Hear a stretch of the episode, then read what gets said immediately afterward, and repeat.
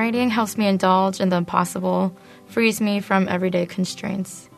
It's almost an exercise in perspective, but what if the fantastical isn't fantastic at all? Sue Cho received her BA in Psychology, English, and Creative Writing from Emory University.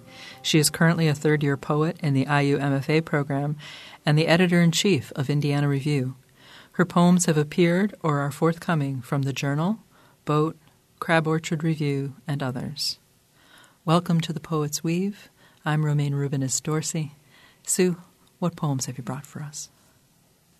The giant learns to float. After no one could prop up her lower back, be unafraid. After she dipped her toes to test the temperature and the water sloshed out the lake and everyone fled. After she decided to go somewhere bigger that could contain her, she finds a cold, salty body that only shudders with her entrance. She dips her soles, then toes, but sinks down until the water laps against her neck. Her whole body pulses and her blood thrums, a heat from being held. A heat that makes her close her eyes, relax her shoulders. Feet lift off the rocky bottoms, arms stretch, brushing her ears, as if greeting all the creatures that are surely as big as her in the ocean. The pulsing concentrates in her chest against the rocking water. She dispatches waves against her beacon heart, pounding, Come here, come here, come here. After the ocean. The giant comes home covered in red stipples. Her touch makes the sores dance away, skirting her prude fingertips. It is dark now, and her body is raised with hard bites down to her ankles.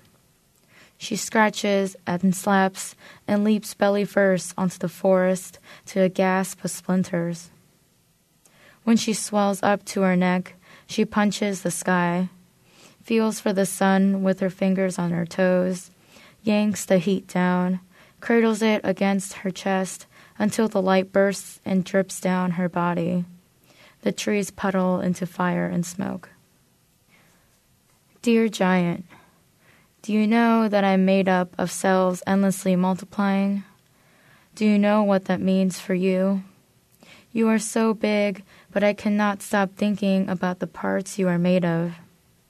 Today, a friend asked me about you and why we create. What are they a solution for?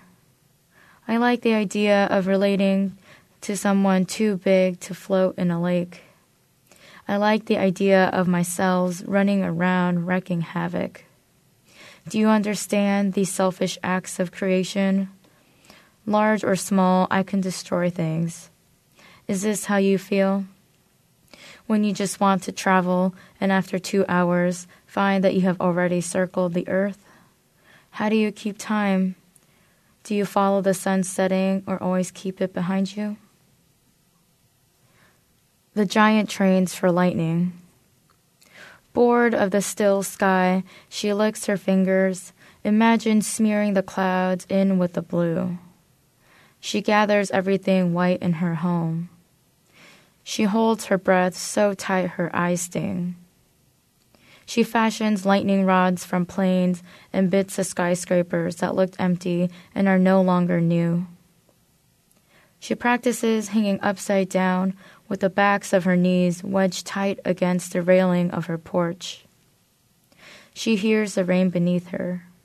She peeks at the lightning flashes and horizontal streaks and the outlines of clouds suddenly slapped on the sky. With the rods in hand, she sways with the rain, wind not too terrible against her earlobes, and swirls the metal around, waiting for something to strike. Below her, cities are on fire. She stomps to put them out, only to feel pricks of glass dusting her heel, wondering why some believe there's magic above the clouds.